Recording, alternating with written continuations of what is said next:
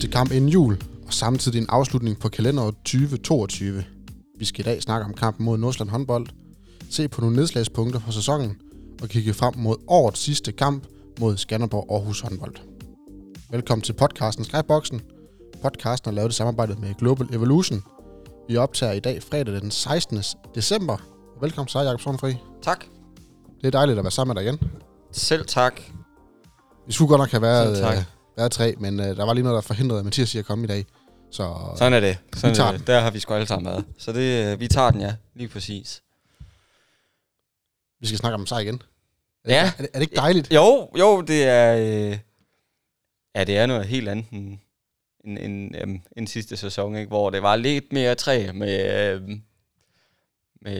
oplevelserne. Der er noget sjovt over det her. Også selvom, jeg kan lige så godt sige det med det samme her, der var måske nogle af os, der var totalt jubelidioter før sidste kamp her. Den vinder vi med 10, der er ingen tvivl, og det skal vi også nok komme ind på. Men jeg synes også, det siger noget, at vi vinder også de kampe, hvor det måske ikke... Ja, altså pointen her, det er, at den tror jeg, vi havde tabt sidste år. Det tror du faktisk. Og der er det jo trods alt godt at se, at vi også kører de her i hus. Jeg ved du egentlig, hvor mange kampe vi har vundet i træk nu? I træk? Nu har jeg må er det 5? Er det mere? I træk? I træk? Nej, det ved jeg ikke. Fortæl mig det. Det er 5. Nå, men det er 5. Nå, ja. Jeg skulle lige sidde og... Jeg skulle lige sådan... Jamen, det er jo... Ja, jamen, og det kan jo nærmest ikke... huske, hvornår det sidste skete. Så lad os holde kog i den stime her, og lad det fortsætte. Nu, den går nok... Den bliver spændende her næste gang. Der har vi jo nogle forfærdelige oplevelser fra nogle to store sorte huller i hukommelsen. Men det kunne være fint at holde den kørende. Ja, helt klart. Hvis vi nu lige skal kigge mod Nordsjælland, det er en kamp, det er et hold, vi har faktisk haft svært ved generelt i hvert fald 3 sæsoner. Ja, jamen det er det. Og nu, jeg var 100% sikker på, og klart af den overbevisning, at vi var så godt kørende nu, at nu fik vi ligesom brudt det her traume, vi har mod dem, eller den her svære oplevelse, det altid er at møde Nordsjælland, og det er nærmest ligegyldigt, om det er på hjemmebane, eller om det er udebane. Der har de voldt også problemer her. Jeg var bare... jeg ved ikke, jeg havde sgu sådan en overbevisning om, at vi spiller så god håndbold lige nu, og vi har så stor tro på os selv, at de kommer her, vi har dem på hjemmebane. Dem kører vi over. Det gjorde vi ikke. Lad mig sige det sådan. Vi får jo en udmærket start. Altså, jeg synes, vi kommer fint fra land. Man kan sige, at der er langt op til 30-20, eller hvad fanden det var, jeg fik budt på, ikke? Men vi får en fin start. Jeg tror, den hed 14-10 på et tidspunkt, eller sådan noget. Og der ligger man sådan og tænker, okay, den kører vi stille og roligt i mål, den her. Kommer flyvende ud af omklædningsrummet, ikke? Og så er det som om, at vi de sidste 5 minutter, 7 minutter måske, at der begynder vi at sløse. Eller lukker dem i hvert fald stille og roligt tilbage i kampen, ikke? Og hvad går vi til foran med en enkelt, tror jeg? Nej, uafgjort til pause. Men lukker dem stille og roligt ind igen, ikke? Og så de første 5 minutter af anden halvleg, der kom vi ud, og lige pludselig er vi bagud, så kan vi kigge op på scoretavlen og sige, for 10 minutter siden, der var vi faktisk rigtig, rigtig fint med, og havde den sådan i vores hulehånd her, og så lige pludselig, så begynder man at blive i tvivl om, hvad det er, der skal foregå her, ikke? Og der synes jeg, det er fedt, fordi der kunne godt være knækket, altså, og det var egentlig det, jeg ville frem til her, at sidste år, der tror jeg, den var knækket der var man begyndt at blive bange for at vinde, eller hvad jeg nu skal sige, blive bange for at begå fejl, ikke? Og der har vi altså nogle spillere nu, der bare får de bolden nu, så scorer de. Og jeg har i hvert fald en i tankerne, det er jo Bjarke, ikke? At det er ikke mange, han brænder derudefra, og det er ikke mange, han brænder generelt, og det er fedt at vide. Det må være fedt at vide som holdkammerat, og det må også være lidt sjovt at være Bjarke lige nu, hvor man ved, at jamen, får jeg bolden derude og hopper ind over, så er der mål 9 ud af 10 gange, ikke? Skal jeg komme med en lille en lille ting til den kamp med Bjarke. Mm. Der, jeg tror faktisk, der er spillet et kvarter anden halvleg. Så Bjarke, han scorer og lander, og så lægger han på gulvet og tager sig til anklen. Der gik der i hvert fald lige et ja i maven på mig, at tænke, ham skal vi ikke herude nu. Ej, alle folk, vi har på hold, så er han da en af de sidste, man sådan... Ja. Altså selvfølgelig håber man ikke for nogen vel, men det er mange mål, der skal findes andre steder. Ja, men jeg var sådan lidt, jeg tror alle i hallen, de tænkte, shit, nej. Ja. Han kommer ud på bænken, sidder, får lidt is på. Mm. Bøjlisten kommer faktisk ud på venstrefløjen. Scorer to, jeg tror faktisk, at scorer to gange derudfra. Mm. Jeg har ikke lige set Bøjlisten være venstrefløj. Han gjorde det faktisk rigtig godt. Ja. Og så kom Bjarke ind igen. Og der kan jeg godt sige, man kunne mærke lettelsen. Okay, så skadet er han heller ikke blevet. Nej. Så det var trods alt dejligt. Mm. Men en person, jeg hæfter mig rigtig meget ved i den kamp, det er en Svane. Hold op, han går forrest på alt. Tacklinger, forsvar, afgør det, stjæler bolde, scorer tomt mål. Ja, han var her, der alle vejen. Det kan godt være, at han kun scorer 5 mål for en advarsel og en udvisning. Mm. Der kan du så lægge alle de andre målafgørende sekvenser oveni. Lige præcis. Okay. Altså, for mig var han... Det kan godt være, at Bjarke han bliver kampens spiller, fordi han scorede 9 kasser. Ja. Men Jens var den mest afgørende spiller i den kamp. I hvert fald for Kolding. Mm. Enig. Og det siger rigtig meget om Jens' kvaliteter og Jens' styrker. Jamen, 100%. 100%. Jamen, Jens, det er hele vejen rundt jo. Altså, det er forsvaret. Det er angrebet. Det er kontraspillet. Det er i andenbølgen. Det er... jamen, you name it. Skal Jens spille playmaker? Skal han spille venstreback? Skal han dække bakken? Skal han dække... Det er fuldstændig fløjtende ligegyldigt, ikke? Der er han en maskine, hvad det der angår. Og det må også være en fornøjelse at have sådan en på hold. Man ved, at det er nærmest ligegyldigt, hvilken situation jeg sætter Jens i, så ved jeg, hvad jeg får. Jeg kan jo ikke lige fortælle, hvad det betyder at have sådan en... Det, man kalder det lidt en hybridspiller, en, der kan lidt af det værd. Ikke er super god til noget som sådan, men er bundstabil i næsten alle facetter. Jamen, det må være en fornøjelse. Hvad betyder det for et hold som... Jamen, jeg tænker først og fremmest for træneren, ikke? Det må virkelig være rart at vide derude, at har jeg en spiller, der går i stykker, så har jeg en fuldgod erstatning. Jeg kan sætte ind, og jeg kan mingle rundt, og jeg kan flytte rundt på... Altså, det er ligegyldigt, hvor på banen, på nær målmanden. Så kan Jens udfylde det rum, der måtte være, ikke? Og dermed ikke sagt, at Jens han skal komme fra bænken her, eller det er slet ikke det, men det må bare være en enorm befrielse at vide, at jeg har en mand i Jens, fuldstændig ligegyldigt, hvilke opgaver jeg kaster efter ham, så fuldfører han. Fordi du har jo ret, det er jo ikke fordi Jens er den, der hopper højst, eller den, der skyder hårdest, eller den, der er stærkest, eller løber hurtigst, eller hvad ved jeg. Det er rigtigt, han ligger jo, det er jo... Ja, han ligger og har de der 80% over hele paletten, ikke? Det er jo ikke, fordi han bonger ud og er 100% vanvid i én ting, vel? Og det må simpelthen være en...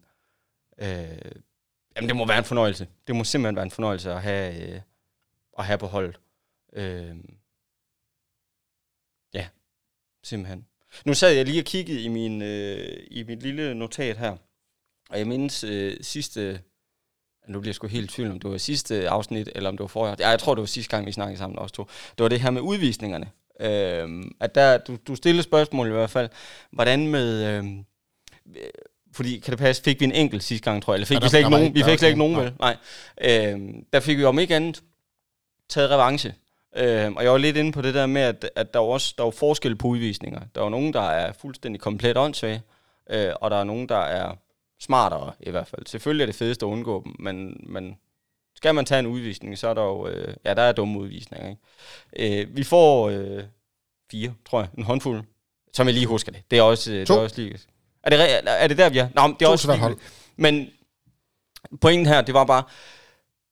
Det er det der med at tage udvisningerne på tidspunkter, der ikke er fuldstændig kritiske, ikke? Eller decideret bare dumt. Fordi det er jo ikke udvisninger, som sådan, der afgør, om du vinder kampen eller ej. Det kan det selvfølgelig være, men det er jo i høj grad det, der afgør, om du måtte tabe den. Nu vil jeg ikke, jeg studser bare lige over det i hvert fald, med udvisninger her. Mm. Det var bare lige en hurtig tanke. Nu noterede det lige ned her.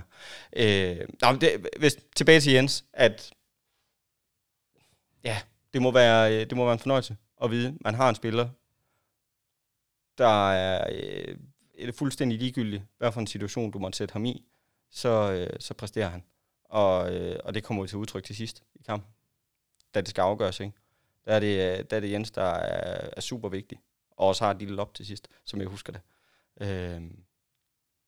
Det må være fedt. Det må simpelthen være super fedt. Helt enig, altså. Hvad den mand ikke betyder for den her klub, det er ikke småting. Jo, men så kommer alt det andet ved siden af, altså klubmand, og altså, der er jo ikke nogen her i hverken i Kolding, eller jeg vil også gå så langt at sige, resten af håndbold Danmark, der har et ondt ord at sige om Jens, han er så den mest sympatiske person, og fuldstændig stille og rolig, og skide hyggelig, når han har været med her også, ikke? Mm. Så der er jo ikke noget... Der er jo ikke noget som helst at komme efter der. Enig. Vi ender jo så med at vinde til sidst med hiv og sving og møg og besvær. Kan du forklare mig? Kan du forklare mig stille og roligt, hvorfor er det her, det bliver spændende? Hvorfor bliver den her kamp spændende i det hele taget? Jeg tror, der er to ting. Ja. Det meste af kampen bliver på Nordsjællands præmisser. Kolding får ikke løst Nordsjællands offensiv/defensiv. Mm. De får løst lidt defensivt, men brænder for meget. Mm. Og selv defensivt er de ikke stærkt nok mod dem. Altså, det er som om Nordsjælland, de har læst på lektionen, at de skal være fintestærke, de skal komme ind over, de skal komme bredt på dem. Så de ligesom, de manglede lige det sidste. Mm. Så tror jeg, det er en kamp, hvor Kolding havde alt at tabe. Nordsjælland har alt at vinde. Ja. Nordsjælland, de spiller generelt rigtig godt på udebane. Nordsjælland har ikke pres på udebane. Det har de på hjemmebane. Hmm. Så for mig, der virkede som om, at Nordsjælland, de ville lige en halv gang mere, end Kolding, de ville.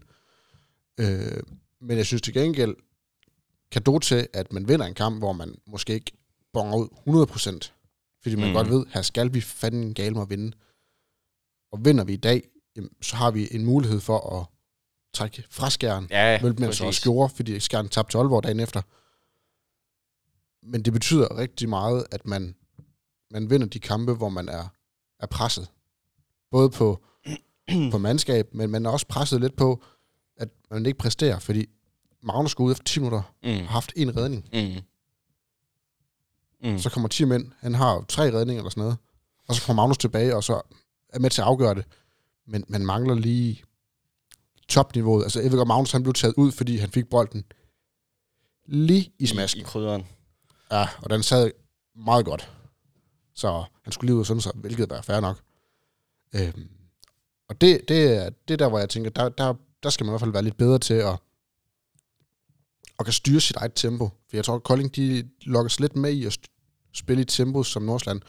Og der kan Kolding godt gøre, hvis de er forberedt på det. Hvis ikke de er forberedt på det, så kan de ikke.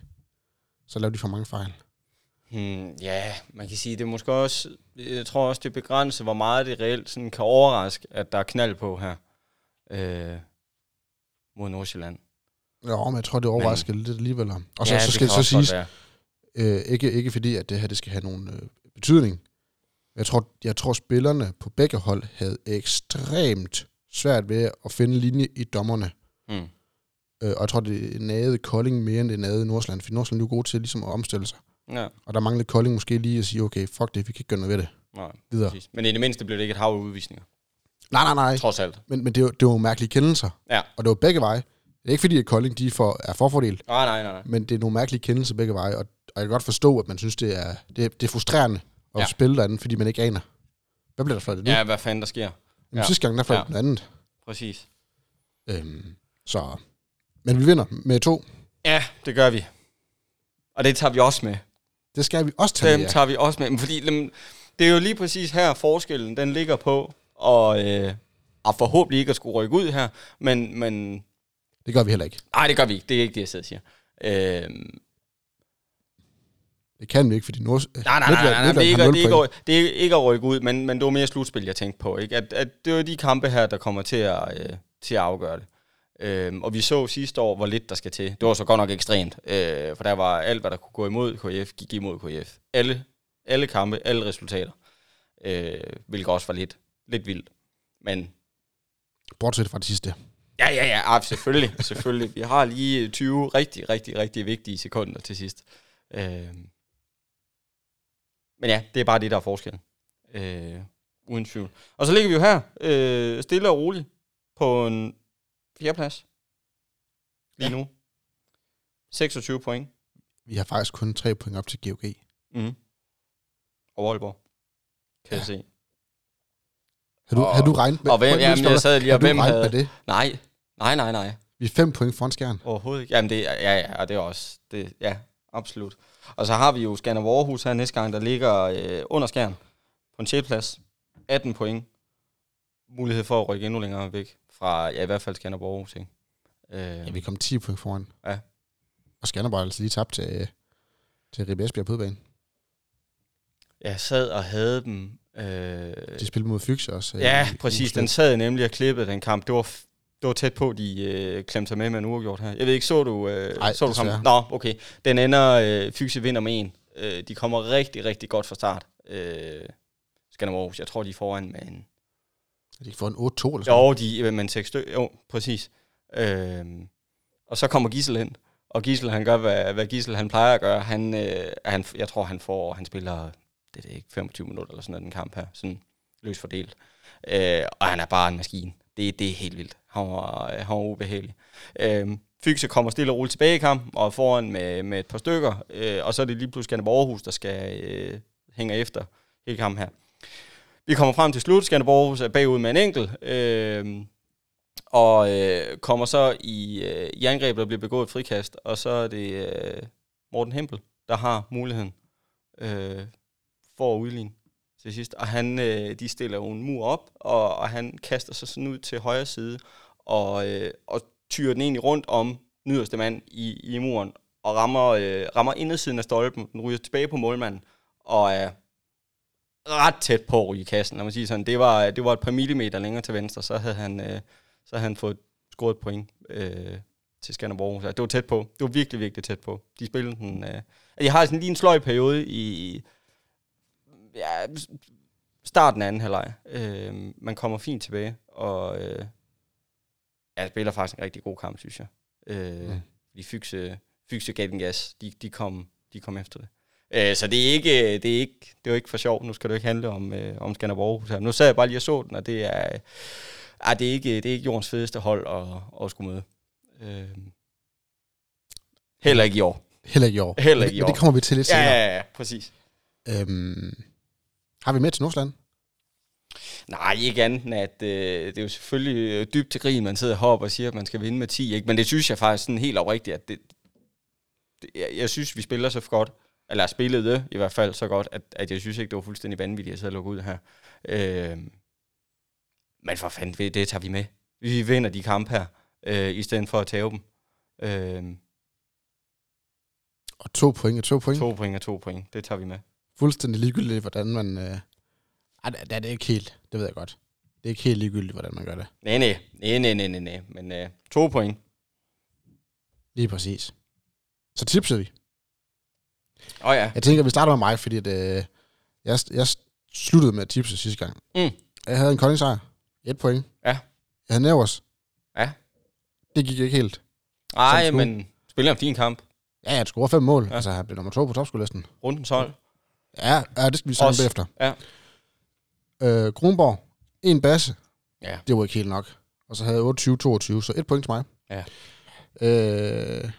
Mathias, han havde jo sendt sine bud ind. Og jeg ved sgu ikke, om han også har sendt den til tophåndbold, fordi... Ja, de kan bare spørge ham. De kan bare ringe og spørge. Der er ingen grund lige til præcis. Ja, han havde en koldingssejr. 1 point. Han havde Bjarke C. til at score 9 basser. Bjarke, han scorer 9 basser. Ja. 2 point der, så 3 point i alt.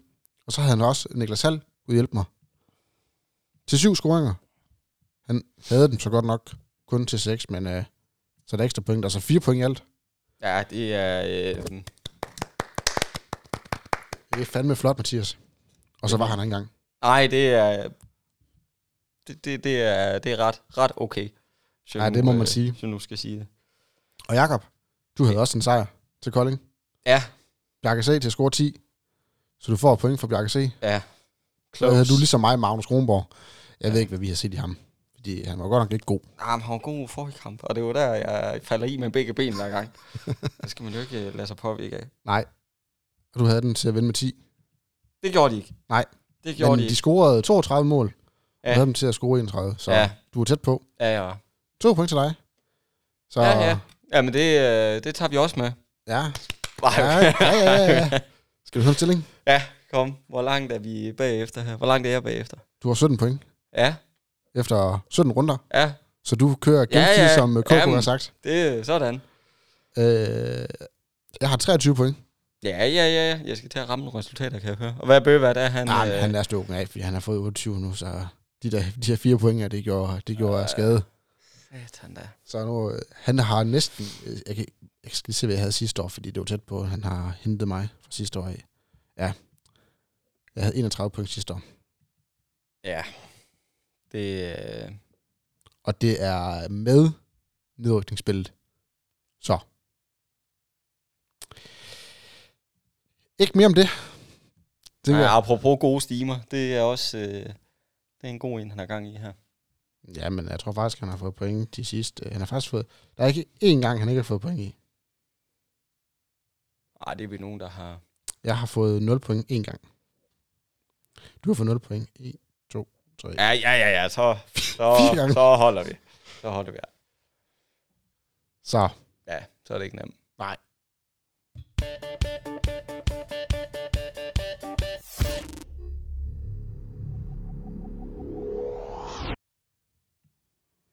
Så har vi nogle nedslagspunkter efter sæsonen 2022. 2023. Og jeg tænker, jeg spørger dig lige om nogle ting, og så må du svare lige, hvad du har lyst til. Ja. Men det er din mening. Okay. Og så skal vi sidde og snakke om, hvis det er. Okay. 3 nederlag til BSO på udebane. Ja. GOG på hjemmebane. Skanderborg... Ej, vi har faktisk 4 nederlag. Skanderborg Aarhus på hjemmebane og Fredericia på udebane. Er det godkendt? Ja. Hvorfor? Hvorfor? Men jeg ved... Jo, selvfølgelig er det godkendt. I hvert fald, når man kigger på det. Nu skal jeg lige sidde og tænke mig om, fordi man kan måske sidde og tænke, Fredericia, sådan som vi har spillet nu her, den kunne måske have været meget fed at vinde, ikke? Men resten, det er egentlig... Altså, når man har siddet fra start af og kigget ud over kampprogrammet her, så har man udvalgt sig nogle kampe og tænkt... Eller det har jeg i hvert fald tænkt, det bliver ikke mod Aalborg, vi vinder. Det bliver ikke mod GOG, vi vinder. Det bliver heller ikke mod Skjern. Sådan lige, nej, præcis, ikke? Men så har vi haft, og jeg mener også, vi drøftede det i starten af sæsonen her, der er nogle sådan, dem omkring os, ikke? Man kan måske tage Skjern med det, det ved jeg ikke helt, hvor umiddelbart vil jeg sige, Skjern var et bedre hold, eller har et bedre hold her, men sådan som vi har spillet nu her... Skal man ikke forvente point mod dem? Nej, præcis, og det var, ikke? Og det i samme gruppe, der ligger Fredericia, synes jeg, som jeg heller ikke... På hjemmebane, der vil jeg måske hælde lidt mere til, at der vil jeg faktisk... Der vil jeg helst have vi vinder, selvfølgelig. På udebane, den er straks værre, for det er fandme ikke særligt sjovt sted at spille Fredericia. Så jeg synes sådan, altså med det kampprogram, vi har haft indtil videre her, der har vi vundet de kamp, vi skal. Og lidt til. Og lidt til, præcis. Ja, men det er jo klart, at... Er det mere end godkendt? Jeg sidder lidt med den hold. Jeg synes faktisk, det er mere end godkendt. Fordi vi ligger på en 4. plads. Del 3. plads, om man vil. Ja. 3 point fra GOG Aalborg. Ja. 8 point med BSO. 5 point ned til Skjern. 8 point, 8 point ned til... man kan sige, det... Ja, og nu, jeg har jo ikke 100% oversigt over, hvordan de andre sådan har klaret det, om det er, fordi de har smidt nogle dumme nogle lag. Vi har i hvert fald vundet dem, vi skal vinde, ikke? Og, ja, lige præcis. Som er som minimum. Men det er jo klart, altså en kamp mod Skjern, hvor vi vinder med, hvad er det, 7, 5, 6, et eller andet deromkring i hvert fald, ikke? Den havde man jo nok heller ikke sådan set fra start af. Er det ikke rigtig husket? Nu ret mig her, hvis det er. Men den havde man ikke, sådan fra sådan et kæmpestor klokkeklart kryds ud fra start af, tror jeg. Nej. Ja, jo. Og vi vender med 6 år, Skjern. Ja, ja, fint. Så ja, det er da absolut godkendt. Ja.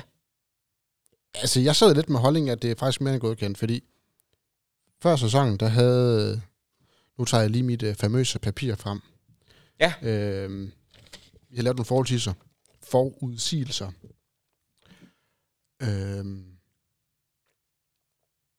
Hvor vi snakker om, hvor ligger vi henne omkring julepausen? Mm. Kan du huske, hvad du svarede? Jeg svarede lige inden for slutspillet, tror jeg. Ja, du svarede på den 7. plads. Ja. Jeg havde en 5. plads. Ja. Ja, det er jo... Der er det, vi er jo langt foran bedre. I forhold til... Ja. Jeg kan huske, Christian Christensen, han sagde dengang, at vi startede sæsonen, at målsætningen for dem, det var at få minimum 1 point i hver kamp. Mm. I gennemsnit. Ja. Nu man spillede 17 kampe, og man har 26 point. Ja. Det er knap 1,5 point. Det er altså... Jeg synes, det er over middel. Ja, men er det så også... Er det tør man jo nærmest ikke engang sige, men er det måske også Christian, der underspiller egen styrke? En smule. Eller hvad? Det ved jeg ikke. Det ved jeg ikke. Men jeg kan sige, om hvad 1 point per kamp, så ender du... Så ender du på 26 point. Ja. Mm. Det har vi nu. Altså, ja. I princippet, ja. Der kan vi gå ud i hele foråret og tabe alle kampe, i stedet for at være slutspillet. Ja, præcis. Det tror jeg ikke, vi gør, fordi vi har nogle bundhold på hjemmebane, der gør, at vi nok skal vinde i hvert fald 3 kampe. Men jeg sidder ikke med den. Jeg sidder med den her holdning af, at Kolding har gjort mere, end hvad de skulle. Så kan jeg godt leve med, at man taber på udebanen til Fredericia, eller man taber på hjemmebane, på derværende tidspunkt til et skidt kørende Skanderborg-hold. Mm. Men man trods alt vinder de svære kampe, altså hjemme mod Holstebro, svær kamp, hjemme mod Aalborg, meget svær kamp, hjemme mod Skjern, svær kamp.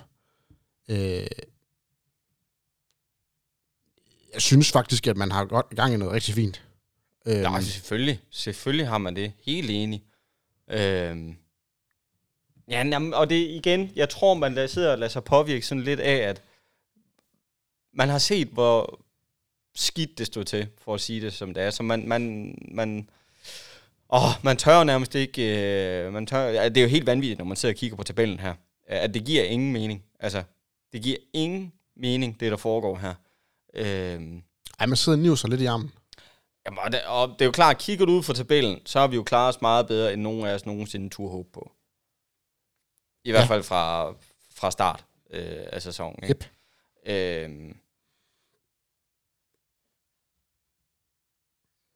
Jamen, jeg kan ikke finde, at man måske sidder sådan og bliver lidt forblændet af, at nu det kører rent faktisk nu her. Nu man spiller faktisk god, man spiller god håndbold, og så tillader man sig måske også sådan og håbe på, at det fortsætter, for eksempel, ikke? At man vinder med... slår Nordsjælland med 10, for eksempel, og sådan nogle vanvittige ting, ikke? Mm. I stedet for at måske have en lille smule... jeg slapper en lille smule mere af, og have en lille smule mere realisme i sine tanker omkring, hvad der foregår nu her, ikke?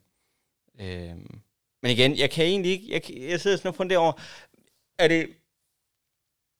Selvfølgelig er det KF, der har spillet godt, men er det måske også nogle af de andre hold... Altså, der er også nogle af de andre hold, der har tabt nogle kampe, hvor man tænker, det er fandme underligt. Altså, det, der foregår i Aalborg nu her, er fandme underligt, ikke? Sønderjyske. Også et godt eksempel, ikke? Hvor man tænker, hvad foregår der, ikke? Så jeg kan ikke helt finde ud af, om det er... det er jo en blanding af de to ting, ikke? Fordi KF har måske spillet... er i hvert fald lidt over evne, hvis ikke en del over evne. Og så har der også været nogle mærkelige resultater, hvor man tænker, det er simpelthen underligt, det her. Fordi GOG og Aalborg burde jo være stukket af. Altså, de burde jo ikke have tabt nogen udover, når de møder hinanden. Sådan umiddelbart. Men der har altså været nogle resultater, som, som simpelthen bare har været underlige. Og da vi havde GOG, der var det jo heller ikke... Der var vi jo ikke langt fra. Nej, bestemt ikke. Altså, det var jo ikke... Vi tabte ikke med 10. Nej, men det er jo det. Det er jo det. Jeg tror, 30-26. Skal jeg lige finde den? Hvor har vi dem henne her? Jo, 26-30. 26-30, ja, lige præcis. Og som jeg lige husker det, så de sidste 2 minutter, det er der, de... Altså, jeg tror, de laver 2 til sidst i noget, hvor vi satte sig hele syneriet, ikke? Så vi er... Der var vi med, ikke? Og den havde man jo heller ikke sådan lige set komme. Så jeg tror, det er lidt en blanding af, at KF har spillet over evnen. Hvor meget over evnen, det kan jeg ikke helt bestemme mig for. Og så har der været nogle underlige resultater fra nogle af de hold, som vi sådan kigger op efter. Eller kigger op imod. Jeg kan sige, Skanderborg Aarhus, de havde en meget, meget, meget sløj sæsonstart. Mm. Yes. Jeg kom godt efter det. Yes. Virkelig godt efter det. Enig. Så dem skal man måske også begynde at regne lidt med. Det er ikke noget dårligt hold, de har dog. Det er det godt nok ikke. Det er det ikke.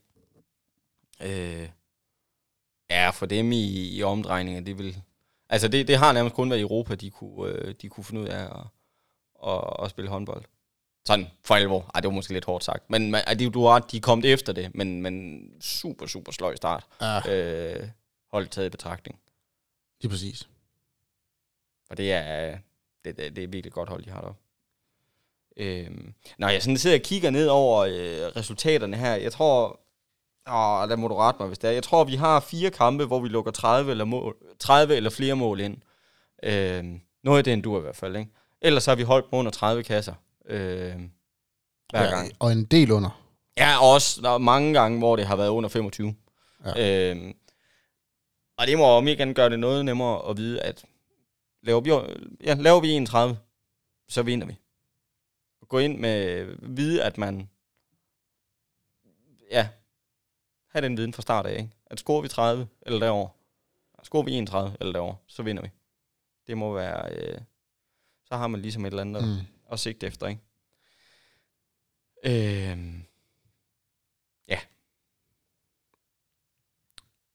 Vi har topscoren, assistmageren, den næstbedste keeperduo og bedste forsvar i ligaen. Mm. Jamen, det afspejler bare den... position, vi har i tabellen her, at for at være med der, så skal man have nogle af de bedste. Og det har vi lige nu.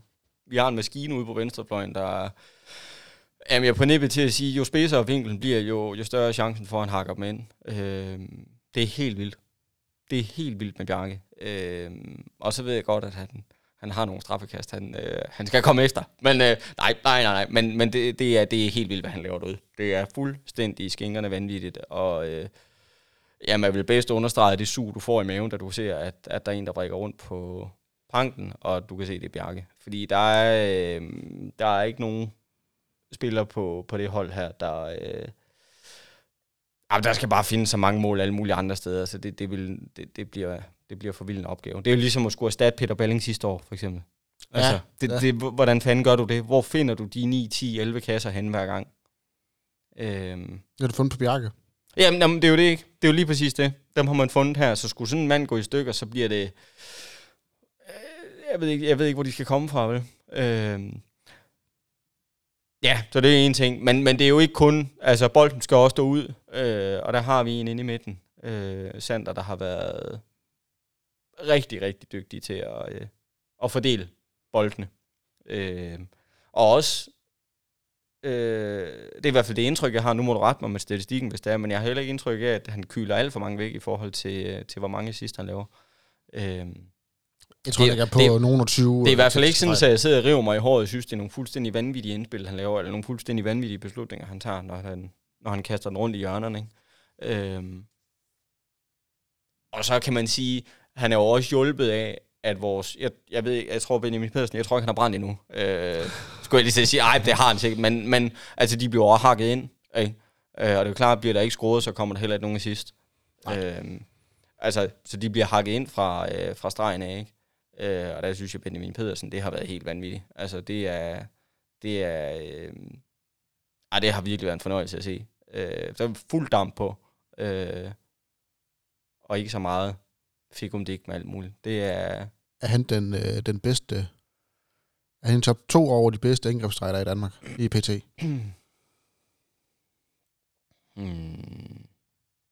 Ja, der er måske, jeg ved godt, vi ikke snakker om det, men der er måske en Emil Bergholdt i Skjern, der er bedre.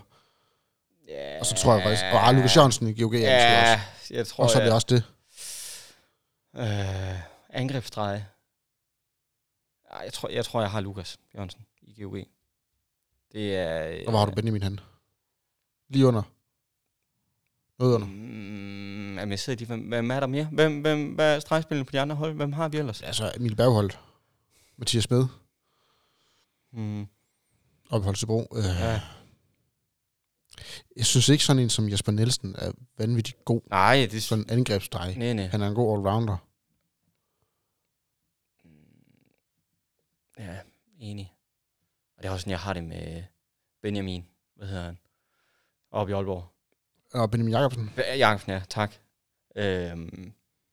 Det æder med mordskuer. Ja, men det er jo ikke fordi, når du siger angrebsstreg, så er det jo ikke sådan, jeg tænker... altså, fordi det er jo... Og det er ikke fordi, Benjamin er dårlig. Altså, vores Benjamin, han er ikke dårlig i forsvaret. Nej. Men jeg synes bare, Steven, han er lige et niveau over ham i forsvaret, PT. Ja. Han passer bedre til Vettel i forhold til Benjamin. Benjamin kan godt gå ind og dække den, og han dækker den også fremragende. Mm-hmm. Men jeg synes bare, som angrebsstrække, der er han... Jeg synes, han er i top 2 i Danmark. Ja, det kan godt være, du har en point der. Fordi jeg sidder og jeg kan jo ikke komme på nogen. Sådan lige, hvor jeg sidder og tænker, det er... Jeg har Lukas i GOG, som... Det er bare et spørgsmål om tid, før det bliver rigtig stort. Ja. Og han selv kan bestemme, hvor han vil spille hen af. Men... Altså, jeg kan ikke komme på nogen andre. Sådan lige fra hoften af. Så det kan sgu godt være. Det er han deroppe i hvert fald.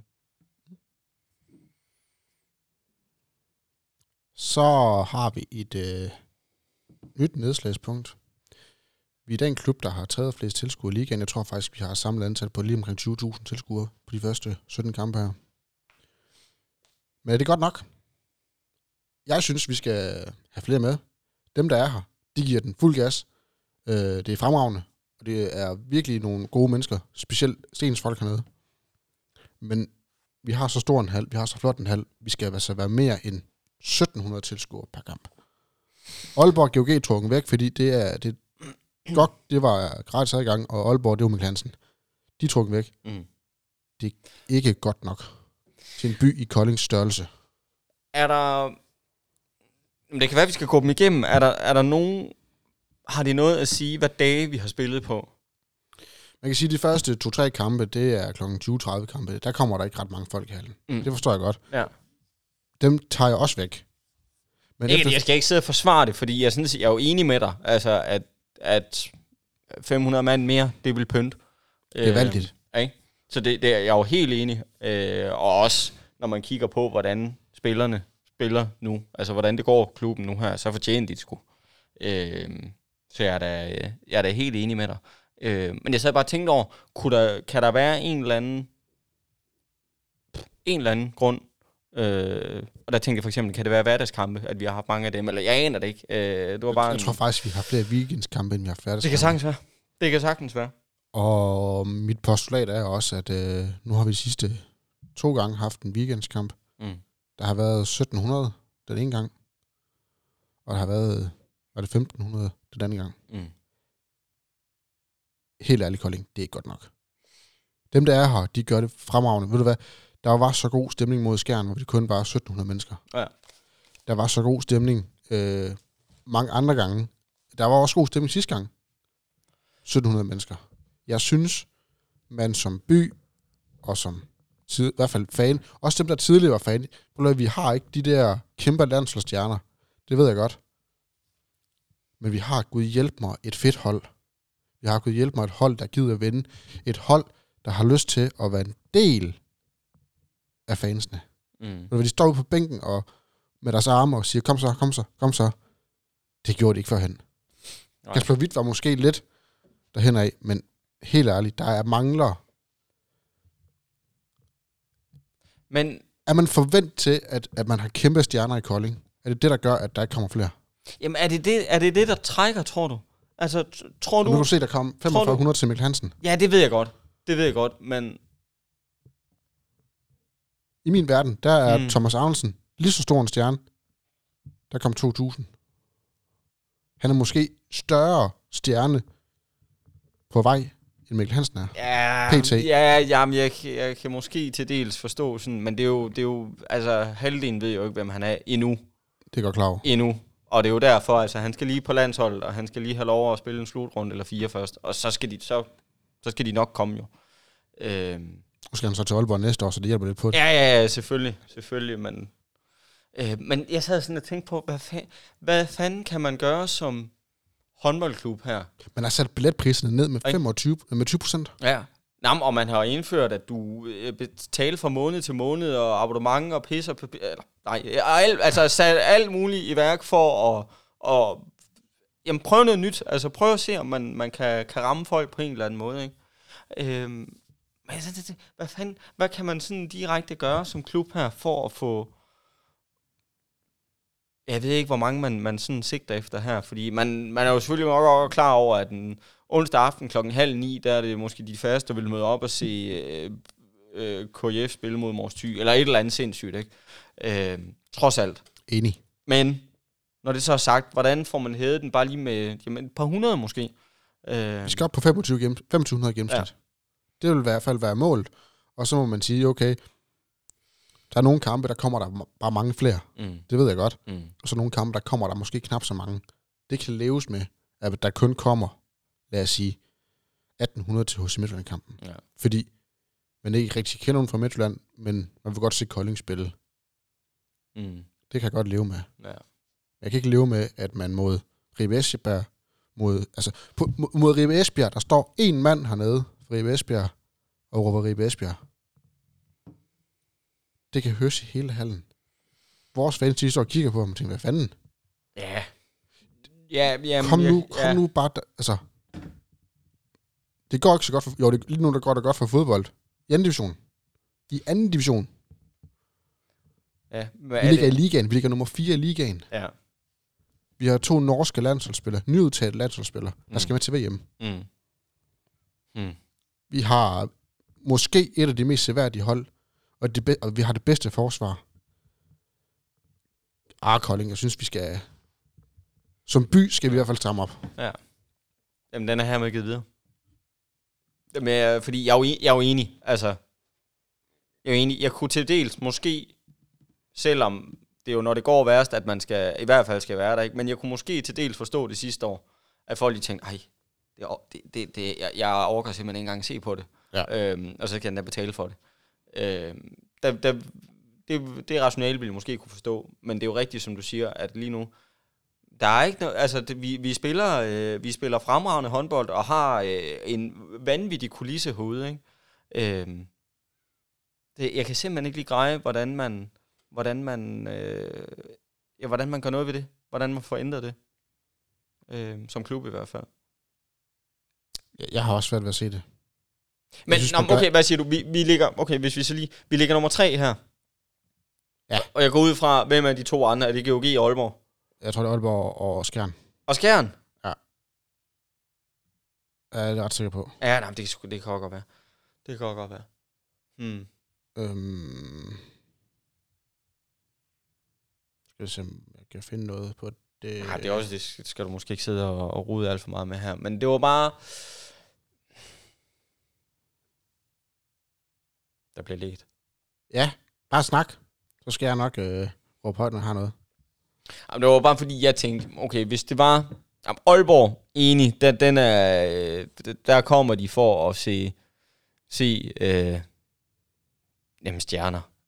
Mega, gigastjerner inden for det fag her, ikke? Ja, vi ligger nummer 3. Vi har 20.403. Det er 2.200 snit på hjemmebane. Skjern, de har 2760 i snit på hjemmebane. Deres salg er mindre end vores.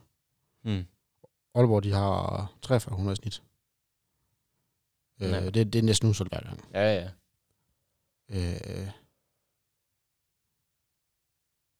Men Holstebro har næsten samme antal som os. Og jeg mener ikke, at... Jeg tror, at der var lige omkring 3000 oppe i Holstebro. Ja, og hvordan fanden kan det lade sig gøre? Altså, hvordan, jeg forstår det simpelthen ikke. Hvor kommer de fra, de folk her? I Kolding? Nej, i Holstebro, for eksempel. Ja, de kommer jo helt... Der er jo et kæmpe opland derop. Ja. Holstebro er sådan... Jeg tror, der kommer mange fra byen. Det har jo ikke andet derop. Mm. Altså, de skal jo næsten til Skive for at se fodbold, tror jeg. Ja. Hvor ligger Fredericia henne her? Fredericia? Ja. Det skal jeg fortælle dig. Ligger nummer 8. 1745 i snit. Ja. Ja. Jamen, der er jo ikke andet for. Vi må troppe op og... jeg beklager mit sure og opstød her, men jeg mener det faktisk. Jeg synes, der skal flere tilskud i halden. Ja. Så undskyld for mit sure opstød. Så skal vi skynde os at gå videre til noget, der er meget sjovere. Det næste spørgsmål. Erik Toft, er han stadigvæk den største stjerne? Eller er det mon kollektivet? Eller er det en helt anden person?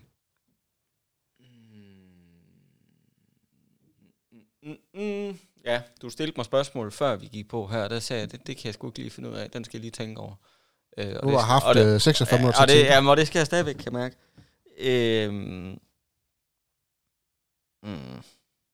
Det er jo, altså, man kan sige, det er jo svært at vurdere nu her. Før sæsonen gik i gang, der, og sådan er det vel lidt stadigvæk, der er Erik Toft arven for god til at spille i Kolding. Det er han ikke mere. Jeg tror, vi har på bånd et eller andet sted, at jeg får sagt, at han kunne nærmest selv vælge, hvor i Tyskland det skulle være, han ville spille håndbold henne. Ikke?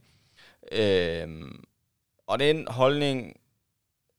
det synes jeg, det er svært at vurdere, når han har været så ramt, som han har her, ikke? Han har spillet 3 kampe, han har været skadet pænt meget. Ja, men det er selvfølgelig klart, at kommer Erik Toft tilbage på fuld hammer, så er... det vil jeg mene, han er. Han er i hvert fald den med det største...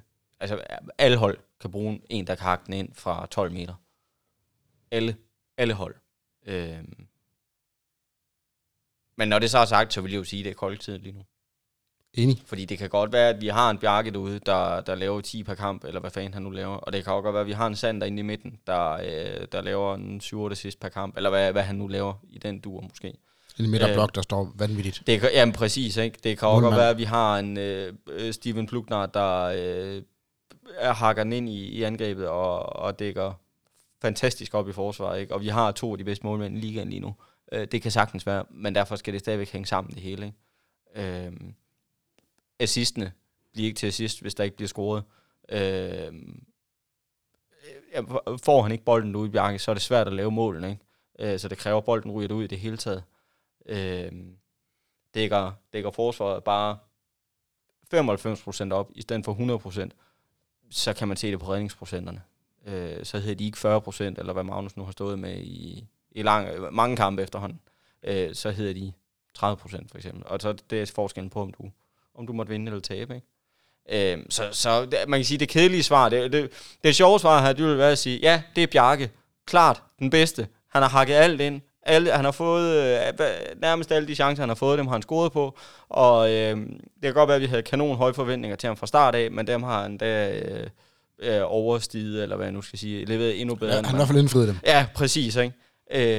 Men det er ikke der, jeg er. Fordi det er et holdspil, det her. Og det skal hænge sammen det hele. Det nytter ikke noget, at Bjarke han laver 10 kasser, hvis forsvaret står helvede til. Og det nytter ikke noget, at Magnus Brandby, han er en mur og står med 50%, hvis vi pisser det væk i angrebet og ikke kan score derop. Så det skal hænge sammen. Så det er 100% kollektivet. Og det er også derfor, det er jo ikke fordi, KF har jo ikke, og det er måske lidt sådan hårdt, eller sådan alt afhængig, hvem du sammenligner med, det er jo ikke fordi, vi har stjerner. Det er jo ikke sådan, jeg ser dem. Altså... Topspillere, men ikke stjerner, og sådan har der også. Altså, Arne Palmerson...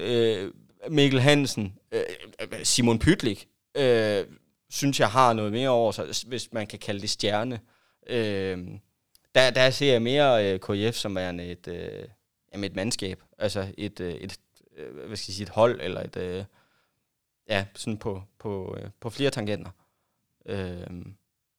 Så nu bliver det sådan lidt tvetydigt her. Jeg har lyst til at sige, jo, Erik Toft er da klart den, der sådan er en stor stjerne her, ikke? Men det er jo klart, at når han ikke har været med, så har holdet jo... Så har holdet præsteret. Og det bliver da også lidt spændende her, når Hansen for alvor er med i for fuld hammer igen her, hvordan det bliver. Altså fordi man har jo spillet mega godt. Man har jo spillet rigtig, rigtig fin håndbold, og jeg ved godt, han har været med i nogle kampe her, men jeg kunne da godt sådan forestille mig, at der måske var en træner derude og tænkte, hvorfor ændre på det, vi har kørende nu her? Det virker som om, der er en god sådan... der er god stemning på holdet. Ja, jamen præcis, ikke? Og jamen, det fungerer, tingene fungerer, og fungerer de ikke, så de løsninger, man foretager, så de plejer at fungere, ikke? Altså... og det mener jeg også, jeg har nævnt et par gange her, at de valg, der bliver taget ud på bænken, de plejer ofte at føre noget godt med, så det gør de nu i hvert fald, ikke? Vi er ikke lige så nemme at læse, som vi måske har været. Så det bliver det spændende, når vi får sådan en mand tilbage. Om det bare bliver sådan en ekstra pust til holdet, at i stedet for, at vi slår Nordsjælland med 2, at vi så vinder med 6 eller 10, hvis man kan tælle, altså håbe på det, ikke? Om det bliver den dur, eller om der lige er noget tilvænding for dem, der så ikke måtte få spilletid, for eksempel. Fordi det kunne godt være en Bøjlisten eller Jens Svane, eller sådan noget, ikke? Der skal deles lidt mere om det. Men det bliver mega spændende at se, hvordan det kommer til at udvikle sig, når han sådan er på fuld hammer igen. Fordi Erik Toft i fuld hammer på helt op og ringe, 100%, den mand, han skal ind. Og han skal have lov at hakke... Ja, han skal have lov at skyde på kassen, og det skal han have lov til at gøre et par gange. Uden tvivl. Det bliver spændende. Ja. Nu tog det mig lige ud af en tangent her. Det er så fint, det er så fint. Noget andet, der også er spændende, det er vores trænerduo. Ja. Vi fik KK ind, eller Christian Christensen, men han blev bare i daglig tale kaldt KK. Han fik vi ind til 1. februar i år, tror jeg, det var. Mener jeg, det var. Ja. Reddet klubben, fik en ny kontrakt, fik Anders Eggert som assistenttræner, hvor vi tænkte, spændende. Det var da rart med et stjernestøv, men der bliver det, og spændende, ja. Nu har vi spillet 17 kampe. Hvad synes du? Jeg kræftede, det er jo gået over al forventning, og jeg tror også, det er gået bedre, end de i hvert fald siger, at de havde tur og håb på, hvis det er et point, man tager udgangspunkt i per kamp. Så er det jo gået over al forventning. Når man er træner her. Men jeg har nævnt det et par gange her, men det virker som om, der er kommet en... det er så fortærsket, men en plan. Altså, eller flere planer, må jeg hellere sige. Ja, struktur på tingene måske. Ja, præcis. Ikke? Det virker som om, at alle ved, hvad fanden vi gør, hvis det her det ikke fungerer. I stedet for bare altid at gå i 7-6. Der virker det som om, at okay, hvis... hvis Bøjle ikke lige har tur i det, så er det Svane ind, eller så er det Sand over på bakken og Jens i midten, eller hvad ved jeg ikke. Skaden på Bjarke havde dog ikke lige set, at det var Bøjle, de havde i tankerne der. Men anyways, det virker som om, der er en ret klar sådan tanke om, hvad fanden der skal foregå her. At der er en plan A, B, C og D, og ikke bare en A og B. Ja. Og så er der Anders Eggert. Og det er jo fordi, man ikke kender manden godt nok, tror jeg her. Der gør man jo umiddelbart sine tanker, ud fra hvad man har set. Både når han optrådte i tv, men også når han sådan når han har spillet på banen. Ikke? Nu er jeg kommet mange år nede i Flensborg og har set den mand lege. Farne så håndbold ud, som om det var en leg. Altså, at det var... Det kan jeg så også sige, fordi vi havde mig med en gang, og det var det også. Ja, det er en leg, det her. Det er sjovt, og det skal være... Altså, virke som en mand, der var totalt uhæmmet af det, i citationstegn, pres, der måtte være for at præstere, eller for at vinde, eller hvad jeg nu skal sige. Ikke? Dermed ikke sagt, at han... ikke går op i det, fordi det tror jeg slet ikke, man skal underkende. Men det var... Og det vil jeg ved med alle, der har set Anders Eggert. Det er jo... Han slår mig som en kæk, sjov, super behagelig, humoristisk og sådan sprudlende type, ikke? Fordi det var i hvert fald sådan, det kom til udtryk på banen, og også når man ser ham closer på håndbold her, det er jo også sådan det indtryk, jeg har af ham, når han står i et studie til en eller anden slutrunde og skal fortælle om det, ikke? Jeg tror Søren også, der er noget seriøsitet i ham. Jamen, og det er jo det. Det er jo lige præcis det. Jeg tror, det har haft den her sådan frihed, eller hvad vi nu skal kalde det, den her sådan leg med bolden, har jo overskygget for den der mega, mega, mega seriøsitet, der ligger i at må være en af de bedste, ikke bare i Danmark, men i verden, til lige præcis den her position, venstrefløjen, ikke? Fordi selvfølgelig kommer du ikke til at spille for Flensborg, eller spille Champions League, eller spille for det danske landshold, uden at være seriøs. Men det var bare, det var kamufleret, eller hvad nu skal sige, det var pakket ind i hvad der synes, og se ud som om, at det bare var, i situationstegn, var leg. Når man så tager alt det med, eller alle de sådan, sekvenser, man har haft med af ham i årenes løb her, ikke? Alle de oplevelser, han har givet en i årenes løb på en håndboldbane her, og han så hiver det med ud på trænerbænken, så kunne man jo straks frygte for at sige, fuck mand, nu bliver det sådan noget lallende, sådan noget, altså det passer til Anders Eggert, fordi det var hans, hvad skal jeg sige, hans stil, hans måde at spille håndbold på. Det er jo ikke Anders Eggert, der er... Jamen det er jo ikke ham, der står og råber og skriger og giver en sviner helt op i fjeset på dommeren, eller alt det der, ikke? Altså det var lejen med bolden, det var i hvert fald sådan det så ud, ikke? Og der frygtede man jo straks for, at fuck mand, nu kommer han ud på bænken og skal ligesom lære fra sig der, og folk skal ligesom suge til sig der, bliver det sådan noget, bliver det vi får at se her, ikke? Og det har der jo overhovedet ikke været. Det kan være, at jeg sidder og udstiller min egen totale uvidenhed her. Men det var den tanke, jeg havde i hvert fald. Ikke? Og jeg skal da også være ærlig og sige, at det var måske ikke... Det var ikke Anders Eggert, jeg sådan havde set i... Altså, som træner, det virkede han for... Det virkede... Ja, for meget fingrene om bolden til at knap så meget... hvad skal jeg sige? Taktikker og systemer og styrketræning og... alt det der, ikke? Altså, det virkede sådan lidt... Det var mere det for bolden i hænderne, der synes jeg virkede sjovt, ikke? Men det er jo gjort totalt til skamme. Jeg har jo ikke en skid at have noget i overhovedet, vel. Jeg skal jo sådan set bare sætte mig ned og klappe i, fordi der er jo ikke noget som helst at komme efter overhovedet. Tværtimod. Tværtimod.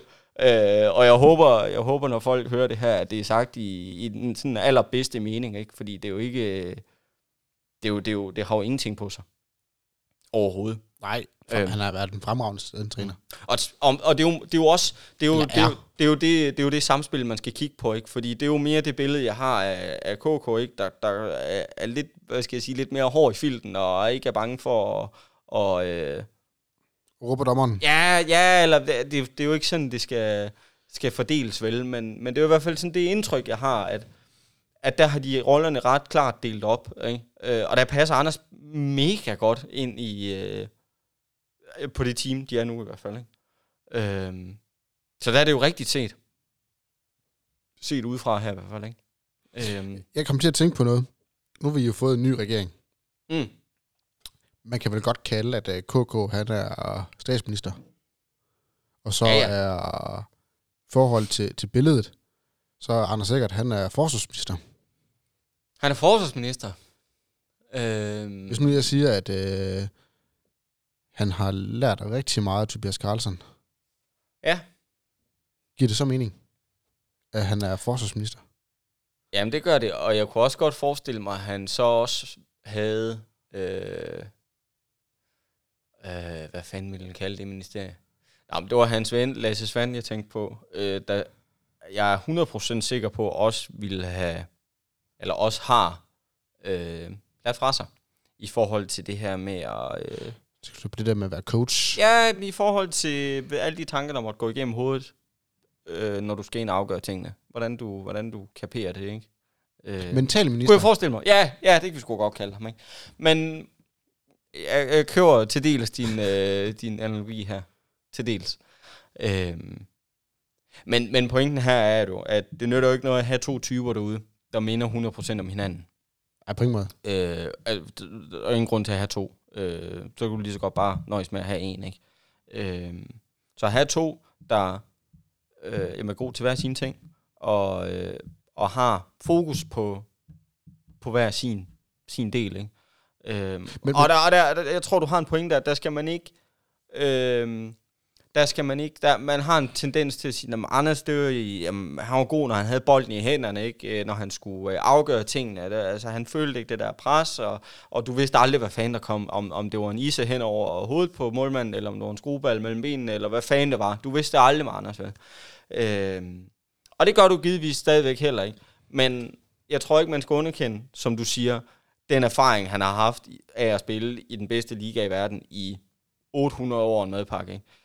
Og har spillet sammen med nogle af de bedste på lige præcis deres positioner. Det skal man ikke underkende overhovedet, fordi det er der jo ikke særlig mange af dem på holdet her, der har været i nærheden af at dufte. Mm-hmm. Så det skal man slet ikke... Ja, hvad skal jeg sige? Det skal man anerkende, ikke? Altså, der er det med at suge til sig. Ja.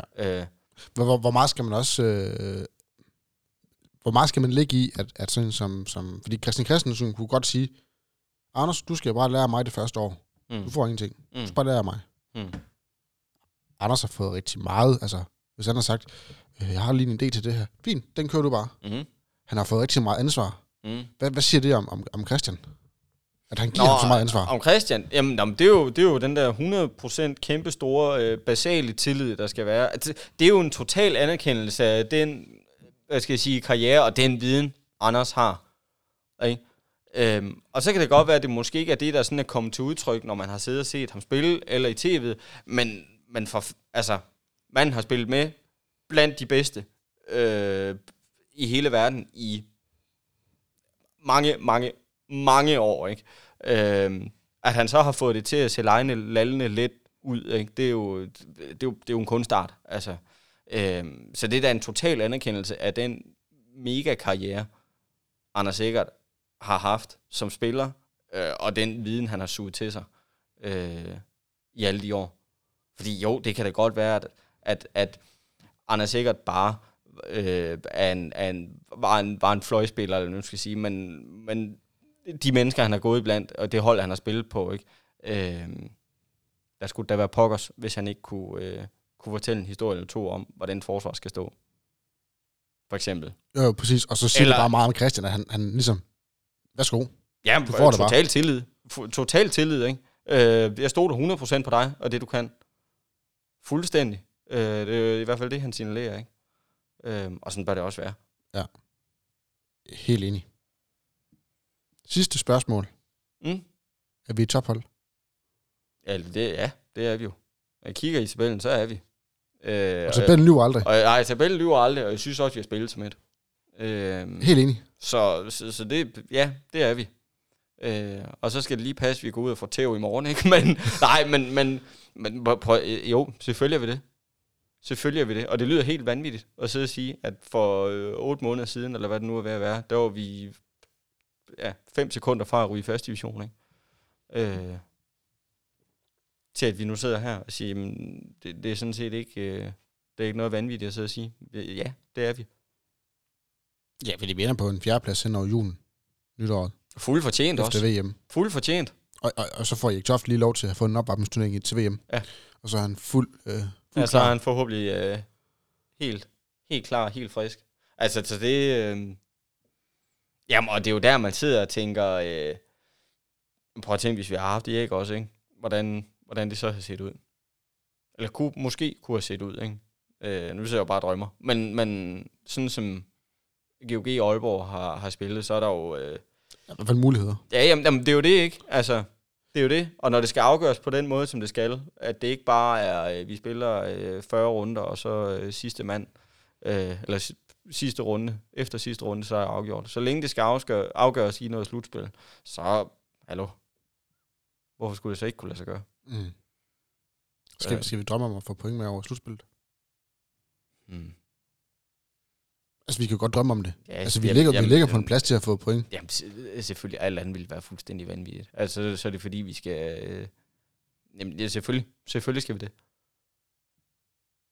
Super. Jamen, det gør vi så. Ja.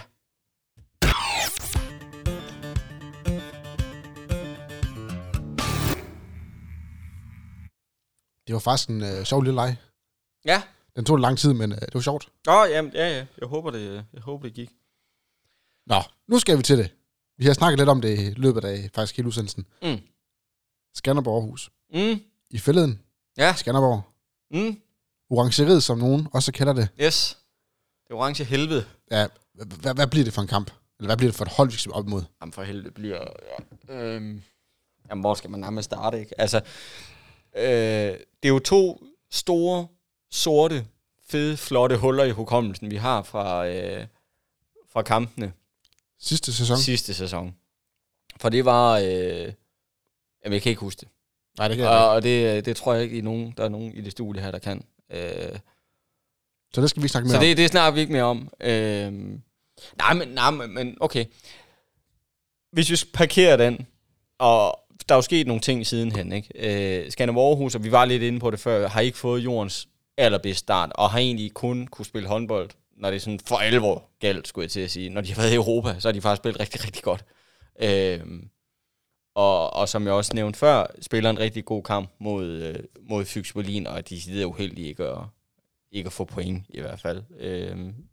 Spiller lige op med dem, og og er bare mega uheldig ikke at få point med. Og så er det selvfølgelig klart, at så er det jo ikke det fedeste hold at skulle ind og møde sådan lige nu her. Havde Fyks Berlin nu kørt dem over, og havde vundet med en 10 stykker, de spillede op i det orangeriet, havde de nu kørt dem over der også, så havde det, ja, okay, så havde den smagt lidt bedre nu her. For det er ikke noget sjovt hold skulle møde. At der er mange gode spillere.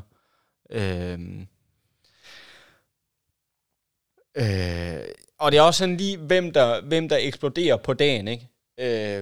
Fordi du har en Morten Balling, der godt kan brænde varm og lave 10. Du har en Morten... Hvad hedder han? Jo, Morten Hempel, der også godt kan brænde varm. Han kan også godt snildt lave 10, ikke?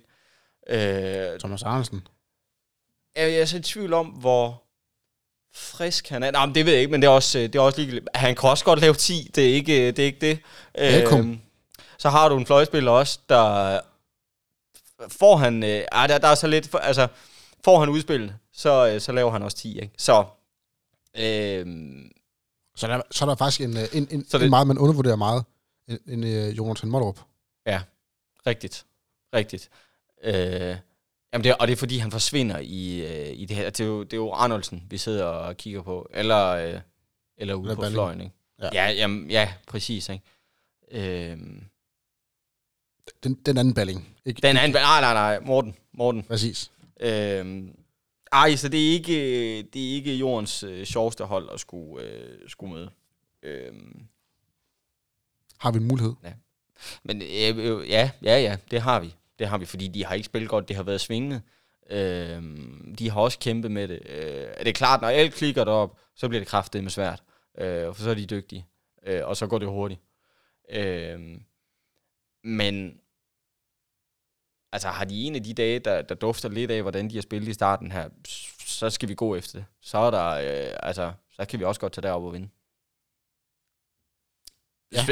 Og kigger vi på os selv en gang her og siger, okay, det hold, vi kører med nu her, og så godt som vi spiller nu her, så er det heller ikke åndssvagt at stå og tænke, lad os tage til Skanderborg og vinde. Vi har bare et kompleks med Aarhus. Ja, det er ikke... Det er godt nok langt siden, vi har vundet over Aarhus håndbold. Det er det. Det er godt, de har slået sig sammen med Skanderborg, men det er generelt Aarhus håndbold, vi er virkelig også svært ved at slå. Selv langt vi havde Kolding København, der kunne vi ikke slå dem. Nej, men jeg ved ikke, hvad fanden det er, hvad det er, der gør det. Fordi det er jo ikke sådan, at jeg sidder og tænker, at... jeg synes, Skanderborg Aarhus har et rigtig, rigtig godt hold lige nu, og de har også et bedre hold, end de ligger i tabellen. Før sæsonstart, der havde dem over os. Ja. Og det... Jamen, det har jeg jo sådan set stadigvæk. Altså, det er bare fordi, de har spillet som røv og nøgler de første par kampe her. Men hvad det er, der gør, at vi sådan lige... At vi knækker derop eller ikke kan finde ud af det derop, det er... Det, jeg kan simpelthen ikke finde ud af, hvad det er, der gør det. Det må vi jo se på. Ja, for helvede, mand. Nu lige der sorte huller. Altså, sidste kamp, 17. februar, ikke? 27. Vi scorede 27 mål, ikke? Det er på hjemmebane sidste år. Ja. Okay, 27 mål på hjemmebane. Det er jo ikke, fordi det er, sådan, er helt vanvittigt, men det er jo... Altså, man har måttet mange håndboldkampe med 27 mål. Men man lukker med 37 mål ind, ikke? Altså... Er det ikke den kamp, man går foran med en til pausen? For helvede... Åh, det kan sgu... Jo, det er rigtigt. Det er rigtigt, ja. Vi har en anden halvleg, hvor vi er der ikke. Men, ja, jeg tror, man har glemt skoene inde i inden omklædningsrummet. Jamen, er det ikke sådan, det er i begge kampe her, hvor vi har en anden halvleg, hvor vi simpelthen... Jeg tror, den første kamp, der er det første halvleg, der blev kørt ud i kafeteriet deroppe. Og så kommer vi så trods alt lidt fra kafeteriet i anden halvleg. Ja, det kan godt være. Men det er godt, at det i hvert fald ikke... Jeg kan lige prøve at klikke her. Det, nu prikker vi hul og får det overstået her. Sidste år, der er Benjamin Pedersen topscorer med 5 kasser.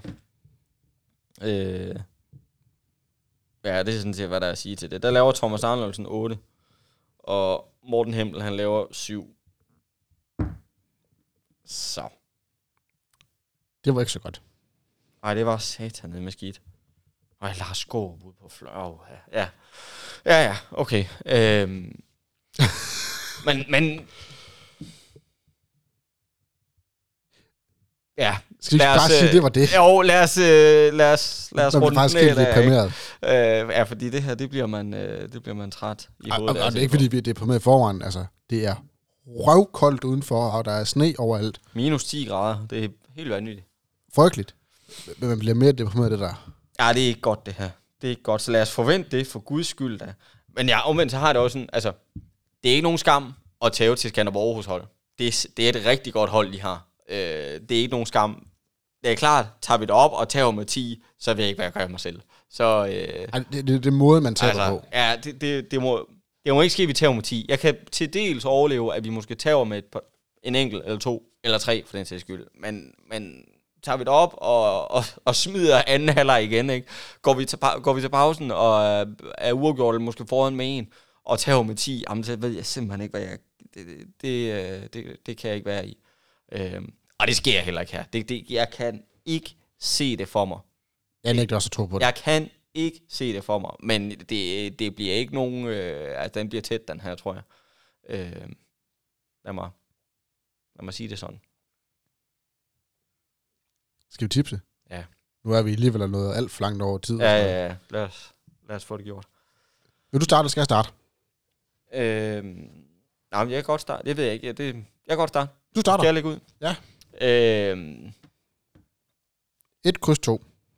Jeg er nødt til at gå med KIF. Det kan ikke være anderledes. Det er jeg glad for. Ja. Jamen, sådan som vi har spillet, den steam vi er inde i, og det kan... som sagt, det er ikke nogen skam at tage derop. Og så jeg tager jo med en enkelt 2 eller 3. Men for fanden da. Kom nu. Lad os få gjort hullet ned til de andre endnu større her. Lad os rykke endnu længere. Hvad sagde du? 10 point kunne vi... Tror jeg det var. Kunne vi komme væk fra dem her, ikke? Lige præcis. Og det kunne også være meget sjovt. Så jeg siger en KIF-sejr, og jeg tror, vi vinder med... Jeg tror, det er tæt. Jeg tror, vi vinder med 1. Og jeg siger 31-30. Altså, nej, 30-31. Sådan må det hedde. 30 til Skanderborg Aarhus, 31 til KIF. Ja. KIF. Hvem har du som topscorer? Jamen, det kan jeg jo ikke... Altså, for KIF, der er Bjarke nødt til at have en god dag. Og det har han også. Og han laver 12. Ja, han laver 12. Øj. Jamen, det er de der enbrændte straffekast, der kommer til at lykke. Men han laver 12. Kom til Bjarke. Ja, og... Du har altid været glad for at gå med en Balling. Ja, jeg har. Og han spillede også godt mod... Mod Kolding sidste gang. Ja, og han spillede også godt her den anden dag. Men han plejer at spille på godt mod Kolding. Ja, det gør han. Det gør han, og jeg plejer at tage ham hver gang. Det er som om, hver gang jeg tager en Balling, så plejer det at gå af helvede til. en mand, der ikke fik, Morten Hempel fik ikke sådan vanvittigt meget spilletid, synes jeg, mod, eller, og det kan godt være, han spillede ikke vanvittigt meget, synes jeg, mod Fyxe her. Så han kunne måske godt komme ind og være giftig. Jeg tror, jeg tager Morten Hempel. Ja, jeg gør. Simpelthen. Han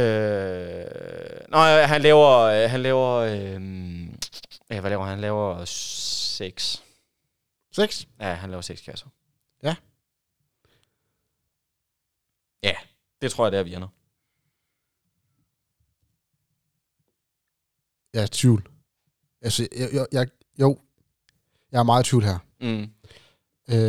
Jeg tror også på en Kolding-sejr. Ja. Mest med hjertet. Ja. Jeg håber og tror, og jeg spiller faktisk lidt mod, hvad jeg tror, den ender. For jeg tror faktisk, Skanderborg, de vinder. Mm. Jeg håber, Kolding vinder, fordi det kunne være smukt at være for 10 point foran Skanderborg Aarhus. Ja, fuldstændig. Efter 18 kampe. Ja. Helt vanvittigt. Det vil være magisk. Mm. Så jeg tror faktisk, den ender... Jeg tror, den ender 25... 27 til Kolding. Ja. Ja. Jeg tror, Jonathan Mollerup, han får en god kamp. Spændende. Han er, som jeg sagde før, han er meget undervurderet. Mm. Der er mange gode spillere deroppe, men jeg synes faktisk, Jonathan, han gør det ekstremt godt, efter han kom dertil fra Fribe Esbjerg. Fribe Esbjerg, ja. Så han laver 6 kasser. Ja. Og jeg tænker, Bjarke, han har været topscorer så mange gange, så nu gider jeg sgu ikke at spille på mere.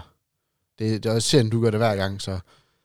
Men jeg skal have det der 1 point hver gang, så når jeg skyder resten ved siden af her, så det er 1 point per vedmål her. Kan du huske, hvor mange mål, der blev scoret fra stregen i tirsdags? Nej,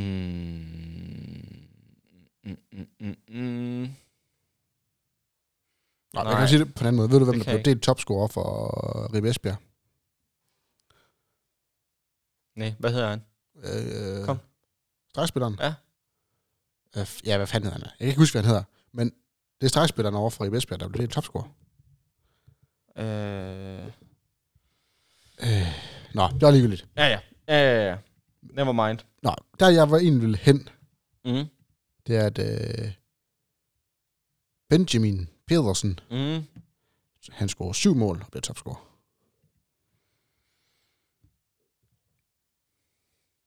Ja. Jamen, ja. Det er rene gæt, det her. Jamen, det er derfor, vi sidder her. Lige præcis. Og Mathias og jeg, vi lavede den regel, at når man ikke havde skrevet sine bud, og vi havde podcast, jamen, så tilfaldte de 2 andre. Ja. Så nu må vi sidde og byde for Mathias. Og det bud, Mathias han giver, der deler vi 2 pointene. Okay. Nå, det er derfor. Okay. Så det er også derfor, man siger, at vi kommer lidt langt foran. Ja. Okay, det er fint nok at sådan at få reglerne sådan drypvis, så vi... Det var Mathias' regler. Okay. Fair nok. Nej, det er også det er okay. Hvad skal vi give ham? Han plejer at spille med hjernen. Ja. Det kan så er det 1 tal? Ja, det er alt i mig. Ja, det... Havde det nu været på hjemmebane, så havde det været noget andet. Så havde jeg måske præderet med lidt mere for en KF-sejr. Men det er klart, tag derop og vinde. Det er nok mere hjertet end hjernen, der banker her. Og om ikke andet, så har han fandme så mange point, at det går nok, hvis han ikke får den her. Ej, prøv at Skanderborg Aarhus, man skal på hjemmebane. Der kunne der være værre kampe, vi skulle sidde og byde for ham. HC Midtjylland i egen hule her. Sidde og finde på alt muligt her. Så det synes jeg synes det er meget fair at sige. Jeg tænker også, man skal op og fair. Ja, jamen, det er jo det. Så vi skal ikke sidde her og nej, det er jo det. Overspiller selv, underspiller selv. Det er jo det, præcis. Hvis nu jeg siger Morten Balling og Jens Svane som topscorer for hver sit hold. Svane har trods alt spillet mange minutter i angreb også. Nå, ja. Mathias vil til enhver tid støtte om bud på Jens Svane. Der er ikke noget der. Jeg tror ikke, det er den, der jeg sådan har noget at skulle sige til. Altså, man kan sige, hvem er der tilbage, der sådan reelt er noget her? Der er Morten Balling, og der er Harkun. Lars Gård kan jeg også brænde af. Ja. Men jeg tror det ikke. Jeg tror det også, det bliver det Morten Balling eller Hakum. Ja. Så er det Thomas Arnoldsen måske. Thomas Arnoldsen, ja. Men jeg tænker, Morten Balling, det er bare han går altid med dem, der har været træls mod Kolding. Og Morten Balling har bare været træls mod Kolding i lang tid. Altid. Altså, han har altid vundet den der battle over Peter Balling, dengang han var her. Skal vi sige Morten? Ja, skal vi gøre det? Morten Balling. Han scorer 8 mål. Sådan. Svane, han scorer. Han scorer også 8 mål. Det er sgu en stærk kamp af Jens Svane. Jeg kan lide det.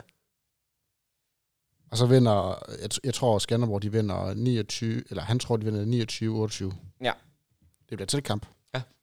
Det bliver grimt, som han vil sige det. Det bliver rigtig grimt. Det bliver grimt, men det bliver godt. Ah, det kan vi godt forsvare det her. Ja, kan vi godt det? Jo, det synes jeg. Jeg tager ført med det op. Ja. Ja, du gør. Der er fuldstændig udsolgt. Fedt. Ifølge mine kilder. Fedt. Afsted. Ej, det bliver fedt. Det. Jeg har aldrig været i den hal. Jeg har været op og dømme op en gang, og det er jo lidt ligesom Koldinghallen. Så bytterne, de bliver skubbet ind, og så et gardin ned. Okay. Til gengæld lidt orange gulv der, det er frygteligt. Ja, det skærer i øjnene. Det er specielt i hvert fald. Det er specielt. Men det er for øvrigt en monsterfed hal at være i. Sådan rent visuelt, fordi det jo er lige ud til et bibliotek. Og rådhuset og sådan noget, det er det samme lidt sted. Nå, okay. Men det er sgu en fin hal, synes jeg. Okay. Håndboldhal. Hvor mange kan der sidde deroppe, tror du? 2200. Ja. 2500. Ja, jeg tror, det er omkring 2500 tilskuere, der kan være der. Ja. Det var fint. Det er jo bedre end Morten Brøverpallen. Ja. Altså, cigaræsken deroppe, den var legendarisk, men... Ja, den... Der var historie i væggene. Ja, det var der i hvert fald. Og okay. Gulvet. Og gulvet, ja. Præcis. Var det ikke det? Jeg tror, det er det. Jeg tror, vi kom forbi det hele her. Gjorde vi ikke? Det tænker jeg. Som sagt, næste kamp, det er allerede i morgen lørdag, den 17/12 klokken 3 mod Skanderborg Aarhus i Skanderborg. Og som sagt, selvfølgelig mine kilder, så er det udsolgt. Endnu en gang, stor tak til dig, Jakob. Selv tak. Og endnu en gang, tak til Global Evolution. Vi lyttes ved.